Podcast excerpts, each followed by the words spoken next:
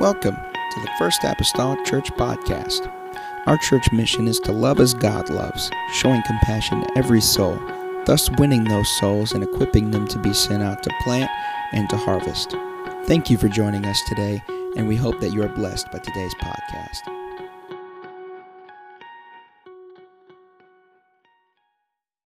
Good to see Noah with us this morning. Amen. Ask the Lord. So good to see him. Amen. Today, we're going to go to Galatians 4. Do not forget things that are going on here next month, uh, September, uh, concerning ladies' uh, conference, men's conference, wedding. All right. And so on and so forth. So, birthdays, anniversaries, all those things. Amen. Coming up in the month of September. Hallelujah. Galatians chapter number four. I want to begin with verse uh, number eight. I'll admit to you today that I really was going to kind of pull from Galatians chapter number three, and I was going to talk to how we minister oft times through our suffering. Uh, but in the process of starting that, steered a whole nother direction. And uh, this is by no means, I want to preface this, but this is by no means is a result of everybody that's not here today because I knew the people that are not here wasn't going to be here uh, with trips and vacations and so on and so forth. Uh, this is just just just something that we need to go back to and look at time and again. I want to talk to us this morning about faithfulness. I want to talk to us this morning about faithfulness. Amen. Galatians chapter number four, uh, verse number eight. The apostle Paul says, "Howbeit then, when ye knew not God." Ye did service unto them which by nature are no gods. But now, after that ye have known God, or rather are known of God, how turn ye again to the weak and beggarly elements, whereunto ye desire again to be in bondage? He says, Ye observe days and months and times and years. He says, I am afraid of you, lest I have bestowed upon you labor in vain.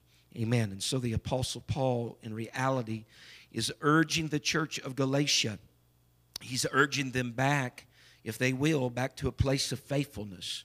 Amen. And so that's what I want to talk to talk about this morning, rather, is faithfulness today. Hallelujah. If we bow our heads just one more time to ask the Lord's help in this place today. Father, I come to you.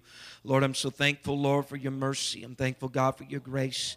I pray, oh Lord, that you're able to help us here this morning. God, in this place, Lord, you're able to give us, the Lord, direction. You're able to give us hope. We know, Lord Jesus, in these words are the words of life. God, and we want them, Lord Jesus, to find, God, a place, Lord, of security in our own lives. We'll not fail to thank you. We'll not fail to praise you. In the lovely name of Jesus Christ that I pray. Amen and amen. The church say amen. Amen. You may be seated this morning in Jesus' name. Again, I take this today uh, as a text. This was not uh, my intention, but as I got into it, it kind of steered the direction of faithfulness. And again, this has nothing to do with the people that are not here. Amen. I already had all the awareness in the world that they were not going to be here. Amen. Today. And so, but I do want to talk about faithfulness because the Apostle Paul is calling the people of God, particularly in Galatia here. The book of Galatians is written to those that are in Galatia. He is calling the Galatians back to a place of faithfulness because they had been at some period of time in their recent past faithful to the Lord and faithful to the things of the Lord. But now it appears, according to his writing, that they have become faithful to other things. Uh, other things that took precedence or priority over their faithfulness uh, to God. As a matter of fact, he even calls them to the faithfulness that they had to certain things before they ever came to know God. He underscores some of the things that they were uh, that they prioritized in their life before they ever came to know the Lord or had an experience with God. And he points out that the things that they were faithful to before they ever come to know God uh, were weren't even considered God's by the natural world at that time at all. They were not even per se gods at all that they were faithful to whenever they were in the world. And so the Bible says, though, when they didn't know God, when, when they didn't know God, they were service to these other things that were in their environment and in their surroundings. They were faithful, as we might say, to some unimportant things. They were faithful to some menial things. He said they were not even gods at all, those things that they were faithful to. As uh, someone that would come to the Lord, the, the, the, one true God that would be faithful to gods of wood or gods of stone, things that were made by the hands of men that they would revere and respect as being uh, due worship and due praise. He said these weren't even gods that they were faithful to. These, these were things that were lesser than the scale of some man made God, but they were faithful to in the past. And so he says here they did exhibit that type of faithfulness before they ever knew God. So that faithfulness isn't so much something that comes about after you come to the Lord.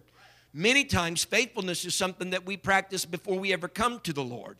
It's just what we are faithful to what the object of our faithfulness is unto. And so he's calling to their memory all these things that they had been faithful to even before they knew the Lord. They did service unto certain things, and he brings them to the present. He says, That's the past. He says, Here is the now. He says, But now, he says, But now, after that you have known God, or rather are known of God, how turn ye again to the weak and the beggarly elements of the world? He says there's been a change, there's been an alteration. In other words, he says, you know, throughout the Bible, there seems to be a pattern in Scripture. Uh, throughout the Bible, the pattern seems to be this God oftentimes calls his people back to a place of remembrance. He wants them to remember their first experience with him. He wants them to remember what life was like without him. He calls their minds back to remembrance.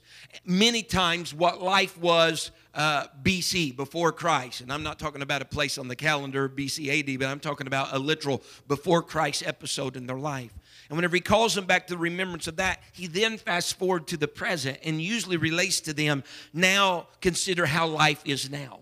And he wants an individual to toil and to, to wrestle back and forth with how life was without Christ compared to how life was with Christ. And hoping that they would continue in their journey with Christ with the memory of remembering how life was without Christ. That whenever they would do the comparison, they would see that it paled in comparison and that hopefully they would stay on the track with the Lord if they would remember what life was without the Lord.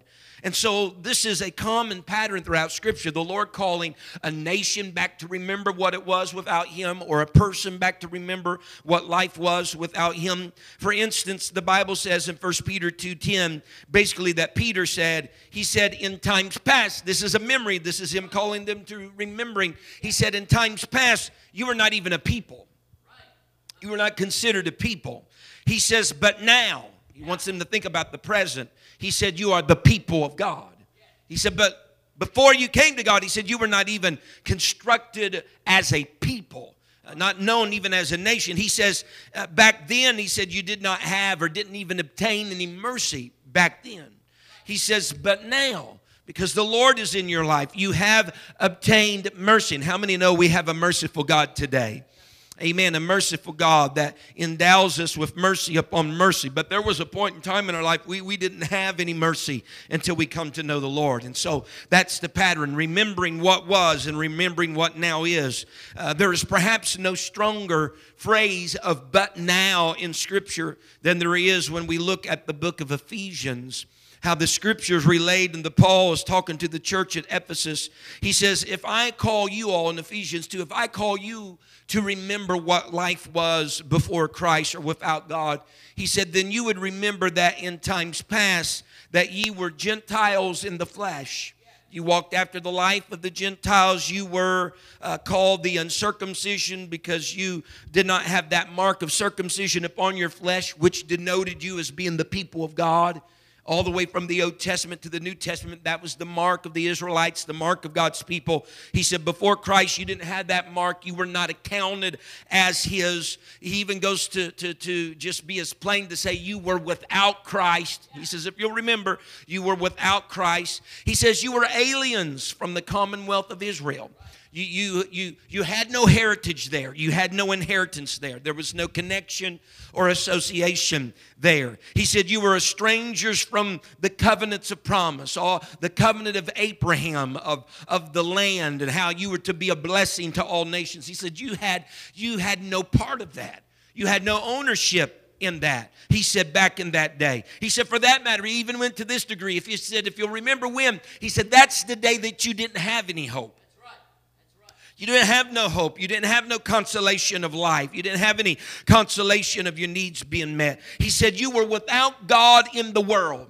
That's what he plainly said. He said, You were without God in the world. And then he comes to that verse 13 of Ephesians 2, that but now, very notable but now moment in Scripture. He said, But now, those of you that were afar off, he said, Remember when you were there? Those of you that were afar off, he said, You are now made nigh by the precious blood of the Lord Jesus Christ. He said, Everything has changed now. He said, You were Gentiles in the flesh, now you are a Jew, so to speak, in the flesh. You were without Christ, but now you have Christ. You were aliens to the commonwealth of Israel, but now you're familiar with it. You were a stranger to all the covenant promises. Now every promise in the book is yours if you're alone with Him. You had no hope, now you know nothing but hope from day to day, from day to day. You was without God, but now you have God living inside of you, his spirit. He says, So you that were far now have been made nigh. And so when the apostle Paul comes to those of Galatia and he begins to talk to them about their past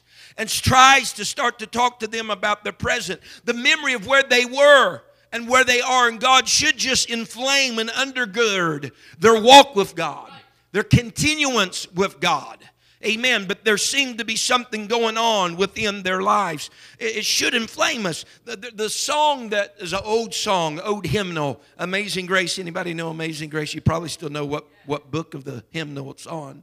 But Amazing Grace, John Newton uh, wrote and penned Amazing Grace.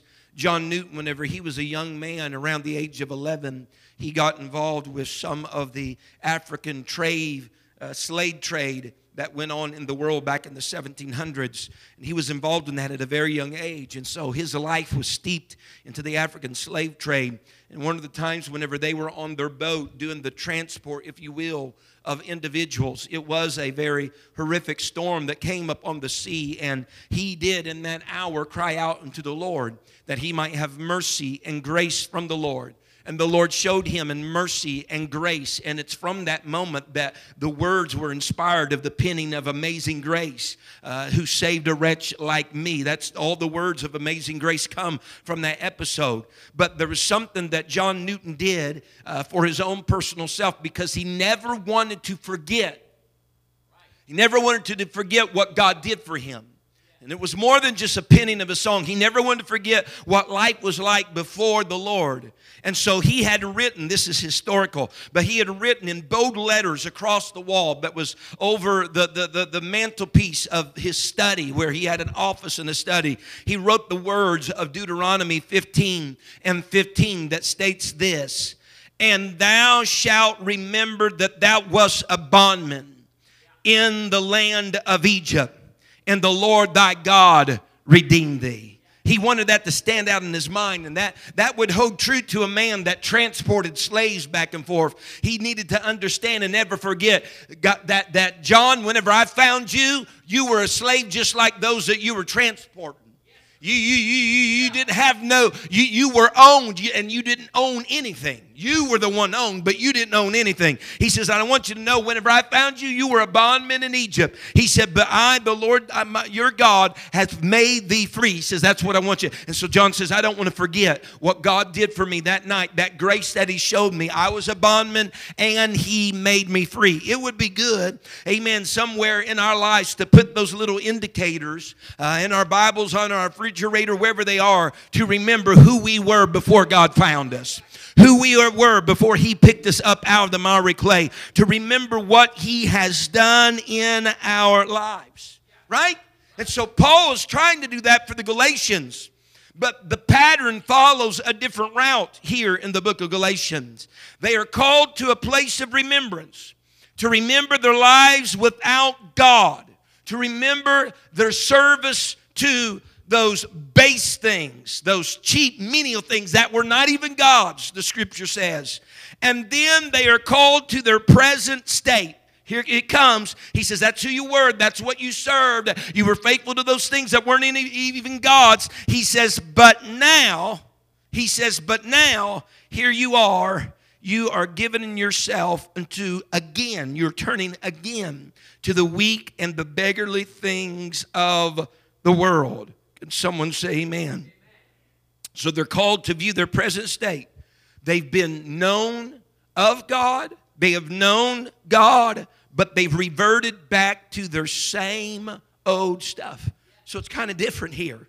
Where the but now is supposed to contrast where they were, their but now is that they are reverting back to what they once were. Paul says, I want to call, I want to call, I want, I want to somehow stir up your mind. He said that, that you're losing your faithfulness to God. You're losing your faithfulness to God. And this is after you have known Him. You've known Him, and He knows you, and yet you are losing out on your faithfulness to God. So these people that, that, that are known of God, or at very least have been known of God, they are now shifting in their allegiance. There's something important about faithfulness to God. And that is faithfulness oftentimes gets the attention of God. Faithfulness gets the attention of God.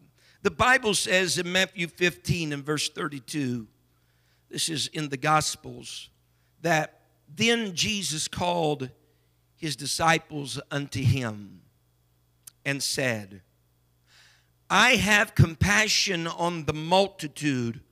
Look at this next phrase because they continue with me now three days and have nothing to eat.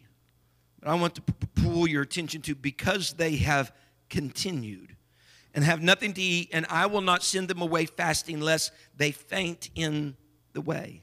See, in this instance of scripture, Matthew 15, verse 32, Jesus had multitude on had compassion on the multitude, and he oftentimes had this throughout the word of the Lord compassion on the multitude. We see this all throughout the Gospels. There were different times that he might see people that was hungry and he had compassion on them. Other times he's seen people that were sick and diseased. And the Bible said that he would have compassion on them. Other times the Bible says some were possessed with unclean spirits. And the scripture d- describes it as though he had compassion upon them. But in this episode, he's not having compassion upon the multitude because they're diseased or they're possessed with an unclean spirit. He has compassion upon them because they continued with him for three days. So, these other places of scripture that we see that the Lord has compassion, he has compassion upon them, and their need seems to draw him to them their need of, of needing, needing healing or, or needing deliverance. It draws him to them. But you can read there in Matthew that most of these people's needs have already been addressed in the scripture up to this point in time. All right? And yet it still describes that he is having compassion upon them because they have continued with him for so long. In other words, he, is, he has compassion upon them because of their faithfulness. Amen. Even the need of, of, being with him for three days and then needing food, that all arose because they had continued with him. That all arose because they had been faithful to him. And so there are two type of compassions then really related in scripture. There's a compassion that, that is that is need driven, but there is also a compassion that is faithfulness driven. And the Lord says, You got my attention and my compassion because you were a faithful people. Amen. And I have compassion on the faithful. Why? Because they're people that's going to stick with me through thick and thin. They're people that's going to stick with me when there is the food supply and when there isn't the food supply. They're the people that's going to stick with me when things are well, when things are not so well. And so our faithfulness gets the attention of God. Our faithfulness gets the attention of God. And so here they are, but now after knowing Him, being known of Him, they're turning back to their old ways, which are termed as weak and beggarly. Weak and beggarly ways. They're turning from the powerful, God, right? The rich, unfathomable riches. They're turning from Him to the weak and beggarly elements of the world. Now, that don't make sense, does it? It doesn't make sense to turn to something weak and turn away from something powerful. Turn towards something that's beggarly and turning away from something that is rich, the God that has unfathomable riches. Matter of fact, I even asked myself the question how in the world can somebody, how can the faithful do this? How, how can they turn away? How can one be faithful to those things that can't help them, the weak and the beggarly? How can they be faithful to that and yet ignore Him who can supply all of their needs according to their riches, His riches rather, in glory? It doesn't make sense. And yet, that's exactly what the Galatians were doing. The Bible says, whenever we talk about whenever we talk about the faithfulness of God to us, the faithfulness of God to us, to you and I, is like none other. It's unparalleled when we talk about the faithfulness of the Lord. David had said in Psalms that the Lord's faithfulness reached unto the clouds. It reached into the clouds, and that it was established in the very heavens if I may today, he says it was his faithfulness is established in the very heavens. What he wanted people to think about was this the God that's faithful to us, he says, so that you know that it's in the heavens, it reached to the clouds and it's established in the heavens. He says, think back to the Lord's, the Lord's row in creation. He makes the sun, the moon, the stars, everything that we see. David says that all those things abide until this day. You know what that means? God is faithful that He didn't just start a work, but He perpetuated and maintains that work that it still yet abides. He says that's God's faithfulness. He says, established in the heavens. You see how all these things have remained since the beginning of time? He said, that's how faithful your God is. That's how faithful it is. It remains, it's constant, it's unmovable, it stays the same. The psalmist said, But his faithfulness is unto all generations. There's not just a certain classification of people, amen, but it's unto all generations. It's a generational type faithfulness. Isaiah said in Isaiah 11 and 5, he described the faithfulness as God, uh, of God like this. He said, It's as a girdle of his reins. It's as the girdle of his reins. Now, a girdle, it's not the modern day thinking of a girdle. There was men and women that wore girdles. Well, there, I guess there is still yet today too, but there's men and women uh, that wore girdles in the Old Testament times, and it was basically a belt, but not like this type of belt. It was talking a, a good, broad, wide piece of cloth that they would wrap around their torso. That was their girdle. And that girdle, what they would do sometimes, if they would run or walk and it was they was having difficulty, they, most times you hear about gird up your loins. They would take their, their robe and they would take that and they would tuck it inside of their belt and it, it allowed them to not be hindered whenever they ran or not be hindered whenever they walked. That girdle also, since it was so wide, it almost acted like a pocket, like you would have in a pair of trousers. You could stick things down inside of that girdle uh, for safety and for protection. And so it was quite different than the way that you and I think of a girdle. So they could put all kinds of things in, in that garment. Uh, that belonged to them inside of that girdle and store it there uh, utilizing them as pockets. Isaiah said, The Lord's faithfulness is as the girdle of his reins. Amen. And when, when you think of reins, you think of, you know, like reins on a horse rein, that's used to direct, to guide, to control. It's a very powerful thing to have the reins. You can lead a pretty big beast if you got a hold of the reins. It's very powerful.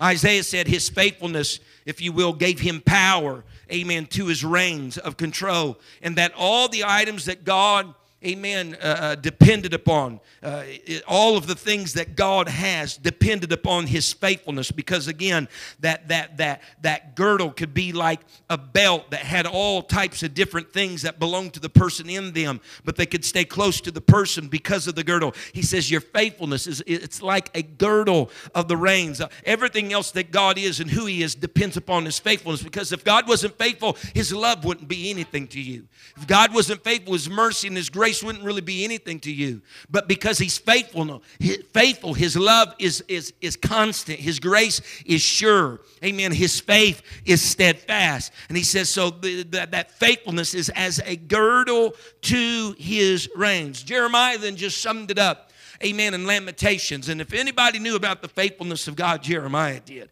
He went through a lot trying to preach to people that would not even listen to him. But the Bible says Jeremiah just summed it like this when he talked about the Lord. He said, Great is thy faithfulness. Great is thy faithfulness. He says, I've been in the dungeon. I've been where people didn't listen to what I had to say when you told me to say it. He says, but through it all, he says, You've been faithful to me, Lord. When people weren't listening, when people were, were not paying any attention, when they were wishing to kill me, when they were wishing to put me in the dungeon, he said, Through it all, you have been the utmost faithful God unto me. Can someone say amen? And so Paul is calling them back to this time of faithfulness to God. Wants them to remember God has been often awful faithful to you for you not to be faithful to God. And you've been awful faithful to other things for you to say you can't be faithful to God. If you remember in the book of Romans, the book of Romans, Paul takes care of such matters like a lack of faithfulness to God. He basically tells them the book of Romans, Romans 6 and 19, he basically tells them that their dedication and their faithfulness as a, as a character trait really are no different whether they were in the world or living for the Lord. Faithfulness is faithfulness. The same faithfulness that it takes for a man to be faithful to his wife is the same faithfulness it takes to be faithful to your job. It's the same faithfulness that it takes to be faithful to the Lord. Faithfulness is faithfulness. It's a character trait. It's no different whether it's found in the world or out or in the church. Faithfulness is faithfulness. The only thing that truly changes is what people become faithful to. What the object of their faithfulness is, the object of their dedication is. So that's what Paul calls to mind in the book of Romans, Romans 6 and 19. Look what it says. He says, I speak after the manner of men because of the infirmity of your flesh. And he's not talking about a sickness here. He's talking about the weakness, the frailty of their flesh. So I'm talking to you after the manner of men because the weakness and the frailty of your flesh. He said, For as ye have in the past, ye have yielded your members servants to uncleanness. He said, You yielded yourself. You were faithful to the things that were unclean or that were of the world. That was in your past. He says, and to iniquity unto iniquity. You were faithful. You yielded yourself to those things. He says now, even so now yield. What's he saying? He said, yielding is yielding, whether it's in or out. Wherever you, whatever context you put it in, yielding is yielding. It's all about what you're yielding to. He says, So even so now, he said, Yield your members servants to righteousness unto holiness. You know what Paul's saying? Paul's saying, if you accomplished it before yielding yourself, if you accomplished faithfulness before out there, he said, you'd accomplish it now inside the context of the church. He says, because yielding and faithfulness doesn't change, it's just the object of your faithfulness, the object of what you're yielding to that changes. The dynamics of faithfulness stays the same. The function of faithfulness stays the same. It's just that you're yielding to something different. The object has changed. So, whenever you come living your life for the Lord, it should be hard to be faithful to God because we were faithful to the lesser, weak, beggarly elements of the world. Some people were faithful to a bottle of alcohol. Some people were faithful to a needle that they put in their arm and they shot up. They were faithful, if you will, to those things. He says it's not a matter of learning a new type of faithfulness in the church. You just change the object of your faithfulness. Now, instead of being faithful to the bottle, you're faithful to God. Now, instead of being faithful to the needle, you're faithful to the house of God. It's just a switching, if you will, of the object of your faithfulness. He says, You did it then. He says, Then you should be able to do it now because faithfulness doesn't change. Yeah. The, the, the, same the same concept is there it does not change we just change again we change the object of our yielding or the object of our faithfulness so, really, what Paul is getting at, even in Romans, he says, we're not dealing with an inability. I just can't be faithful. No, he says, we are dealing with a desire issue. He said, because you did it before Christ. Huh?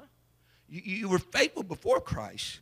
He says, but you still need to maintain faithfulness after you come to know the Lord. So he, he compares the things that they once yielded to, that they were unprofitable, weak and beggarly. But now, the things that he's admonished them to yield to, or that they have been at least for some time yielding to, they are profitable, even to the place that it will lead them to everlasting life. It's profitable, and yet they struggle with yielding to something that's profit. There'll be more faithful to something that won't benefit them a dime than being faithful to something that will benefit them in abundance beyond what their mind can think or ask or even possibly understand. Amen. See, the Galatians had got caught up in the mechanics of their life lived for the Lord. They got caught up in the mechanics of their life lived for the Lord because he tells us in verse number 10 notice what he says. He says he says here you are he says, So you, you want to go back and desire again the thing of bondage in verse 9? He says, Ye observe days and months and times and years. You know what he's telling them? He said, You're all still mindful of special days. We're talking about a culture and time. They had certain festivals at certain times of years. There's Pentecost, there's, there's tabernacles, there's, uh, uh the, the, the, there's, there's Passover, you know, there's special days, uh, there's the Sabbaths, if you will, there's new moons when sacrifices would be made and whenever they would honor certain things. He says, You're still mindful of all these special days. You're still mindful of all of the feasts and all of the new moons and all of these things. He says you're, you're, you're mindful of all those. He says, but you're failing in being mindful of the Lord. Can you be faithful to the things of God without being faithful to God? The answer is yes. You can be mindful of the mechanics of church life and leave God out of the picture. You can be faithful to church and not be faithful to God. We, we, we, can, we can observe all, if you will, the special days and years and times and seasons of church life and not be mindful of the Lord because that's where the Galatians were. They were still looking at all the seasons and all the days and all the new moons and all that. But the, the problem of the matter was they were pulling back on their faithfulness to God. All the mechanics, if you will, all the gears of church life, buddy, they're there. But they missed the primary thing, and that was the Lord and He is the primary thing. It's kind of like the Martha that's cumbered about with serving the Lord with many things and not being the Mary that sits at His feet to take hold of the good part that can't be taken away from her. I'm doing all this for the Lord, yeah, but what about just being there with the Lord? Huh? Being, being carried away with all these other things. And so they, they were, what they were doing, what the Galatians were guilty of, they were guilty of equating faithfulness to the special days for being faithful to God. That's really what come down to. Well, I was there at the Feast of Tabernacles. Well, I was there at Passover.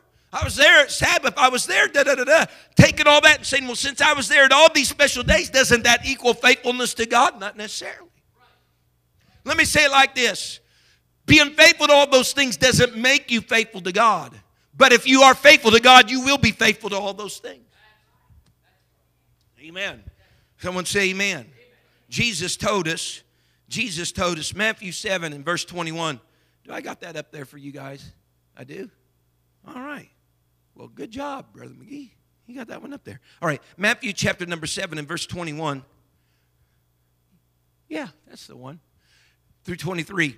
Not everyone that saith unto me, this is Jesus speaking, not everyone that saith unto me, Lord, Lord, shall enter into the kingdom of heaven but he that doeth the will of my Father which is in heaven. Verse 22. Many will say to me in that day, Lord, Lord, have we not prophesied in thy name? And in thy name have cast out devils? And in thy name done many wonderful works? Verse 23.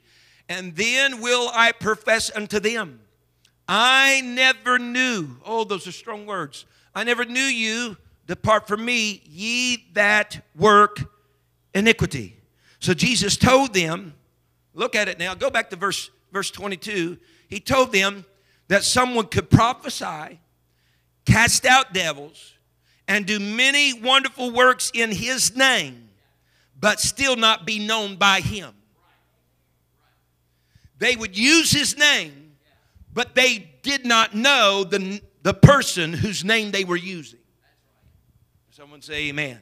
As a matter of fact, he said, In that day I'll say, Depart from me, I never. That's a strong word, amen, in, in the Greek language of the New Testament. It means never at any time. I never at any time knew you. Can I tell you today that just to put this on the level we know understand, a person could use my name and whatever amount of authority that may be associated with my name, which let me tell you is not much. but a person could use my name whatever amount of authority that was associated with it. And with my name, although they may be using it, they could still use my name and not be known by me. I've had it happen in my life, actually. Again, not much authority associated with it, but found out later someone used my name uh, for something. It was really to, to get to preach at a place, used my name, but I didn't know them and they didn't know me from, from Adam's house cat, you know. They used my name, but I didn't know them. I didn't even I didn't know their name. I didn't know even what family they were part of, anything. So use of the name, busy about, if you will, the mechanics of ministry things, being dedicated, if you will, to the church. Sometimes we have all of those things going per se for us, but yet not be faithful to Him.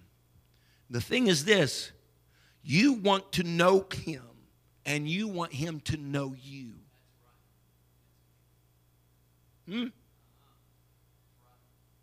You ever you, anybody ever asked you, "Hey, do you know such and such?" You ever had someone, "Hey, do you know old Bill Fly?" And you're like, "Yeah, I know Bill Fly." But if we were to go ask Bill Fly if he knew you, he'd be like, "No, I don't know him." Because it's possible for you to know somebody without them knowing you. Do you know the Lord? Yeah, I know the Lord. Go ask the Lord, well, do you know Paul McGee? Well, it seems like it's been a long time since I heard from him, but you know, I might reckon. You understand what I'm saying? So we want to be faithful to the Lord to the degree that He knows us.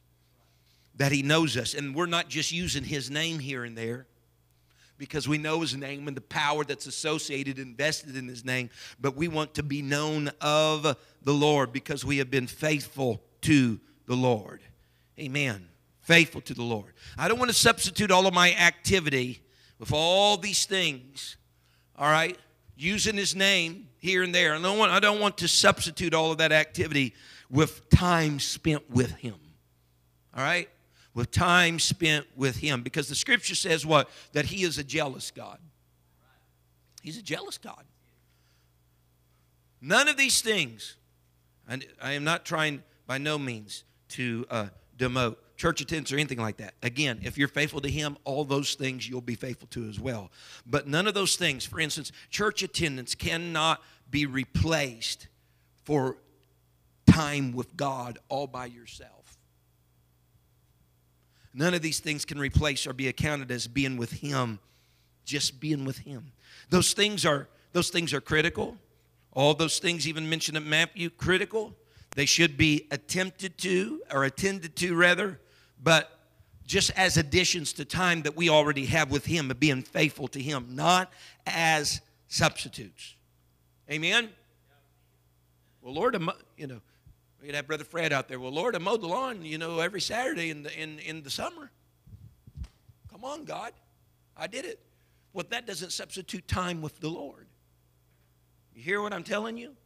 Well, God, I, I was there. I was there every every every time they did outreach, knocked on doors. That doesn't substitute time with the Lord. Those things are critical. They are necessary. They should be additions to your time with the Lord, but not try to be substitutes to your time with God.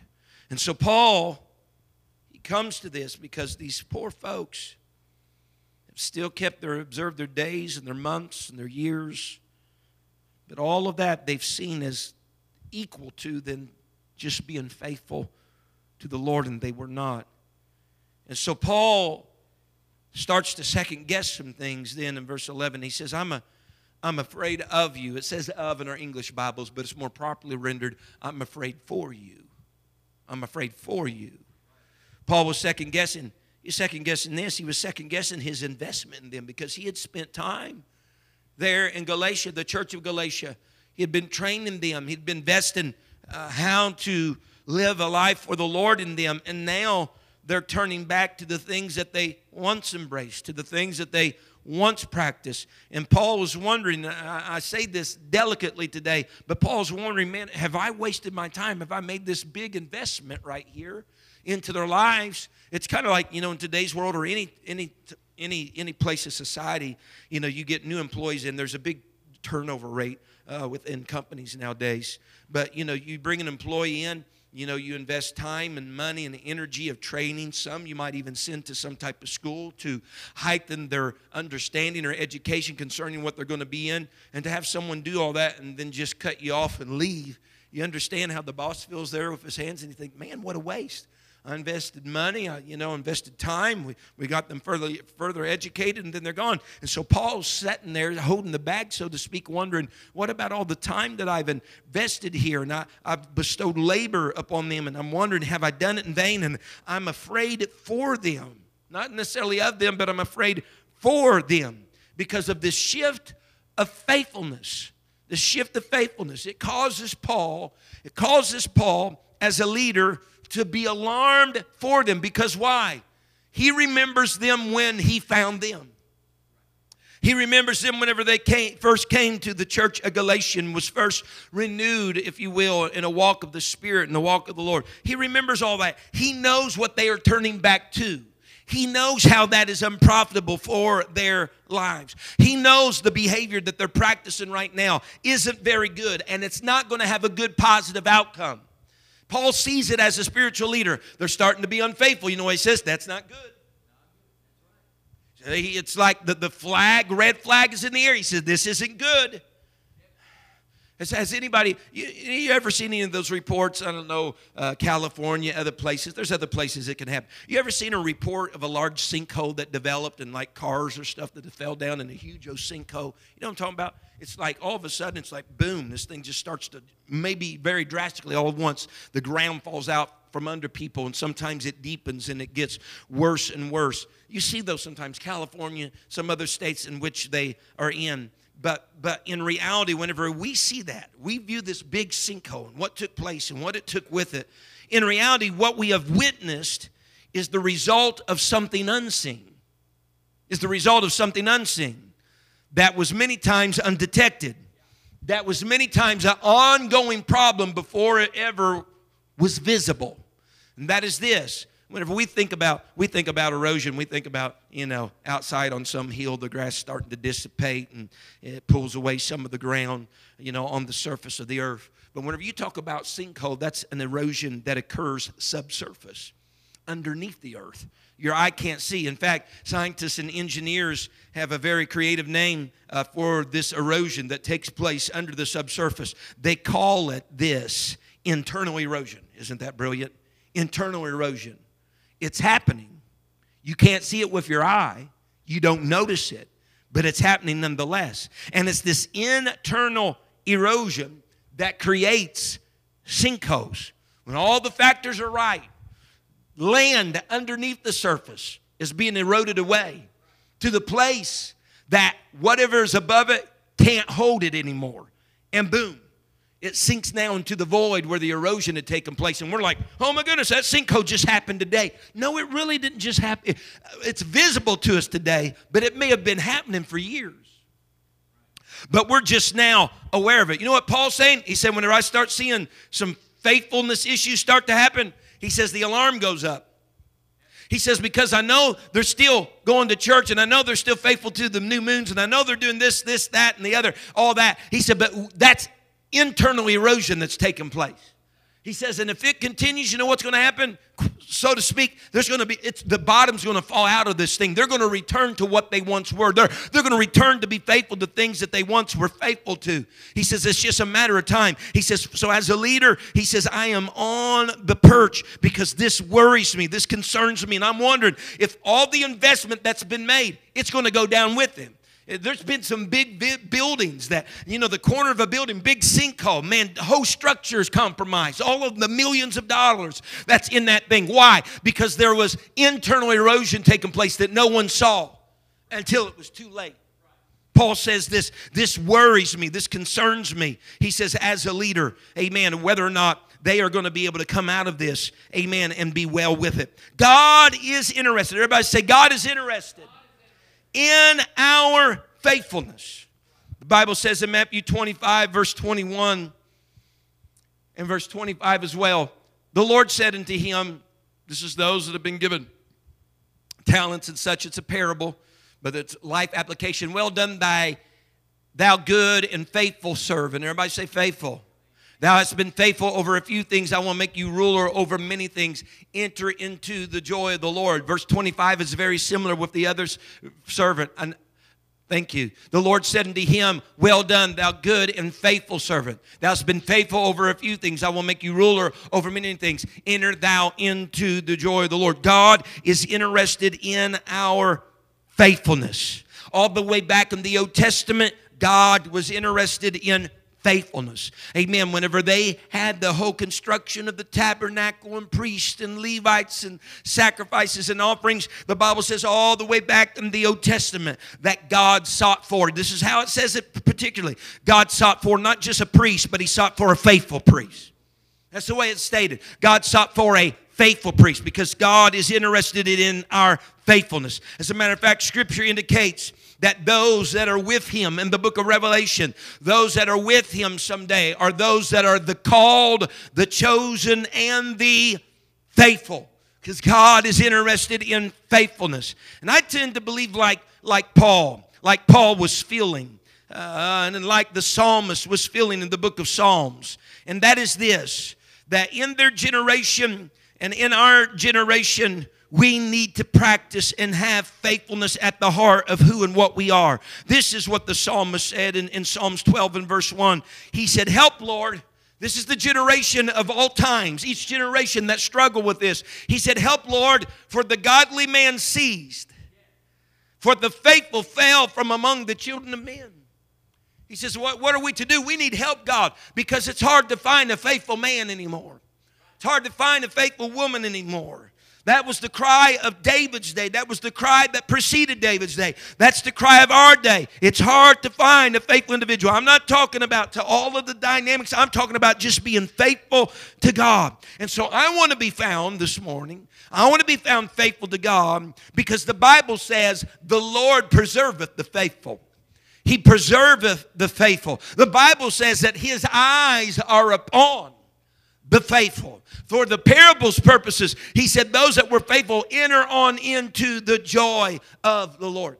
Folks, and that parable is just mind boggling to me because of everything that could be said, it was the mark of faithfulness that was spoken. Of everything that could be said, he said, He said, Thou good and faithful servant, enter thou into the joy of the Lord. And so Paul is urging in Galatians, and I'm closing. Paul was urging in Galatians to these people that had been a part of the church of Galatia, he was urging them to get back to being faithful, more importantly, faithful to God. Because they were faithful and they were going to be faithful to something. That goes without being said. Everybody is faithful to something. Stand with me. Everybody is faithful to something. Paul says, though, he says, Your, your, your but now moment's not looking too good. So every other place in Scripture, he said, we're trying to look at the past and looking at how much better it is. And when we're going to look how much better it is for you, you're returning to the past. He says, your faithfulness, your faithfulness. You need to tighten up the boat of your faithfulness. He said, I don't want to have, I don't want to have invested, invested in vain. Can we bow our heads all across this place this morning? Hallelujah. Jesus, I come to you today.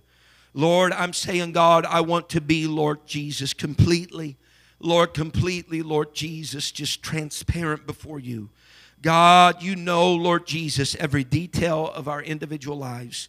God, I pray, oh Lord, I know, God, that before I ever came to know you, Lord, I was faithful to things. I was, Lord, yielding myself, Lord Jesus, to things. Help me, God, now that I've come to know you, to be faithful to you and yield myself to you. Help me, God, not to turn back to the beggarly and the weak elements of the world. Help me, Lord Jesus, I pray, God, to stay tethered, Lord God, to the unfathomable riches of the Lord, to stay tethered, Lord Jesus, to the power and the unction, Lord, that's found in your spirit and your, Lord Jesus, glory. I pray, oh Lord Jesus, it's not, Lord, of whether or not if I can be faithful. It's about, Lord Jesus, a desire, Lord, a gumption, so to speak, Lord. God, a pull, Lord, to walk forward in the ways of God. I pray, Jesus, today, God, and you'll be mindful of us. God, you'll preserve us, Lord, in our faithfulness. You'll take care of us, Lord, in our faithfulness. Lord, your compassion will be drawn, Lord Jesus, to faithful people. I pray, oh God, I want to walk in that today. I don't want to get caught up in just the dynamics and all of the mechanics,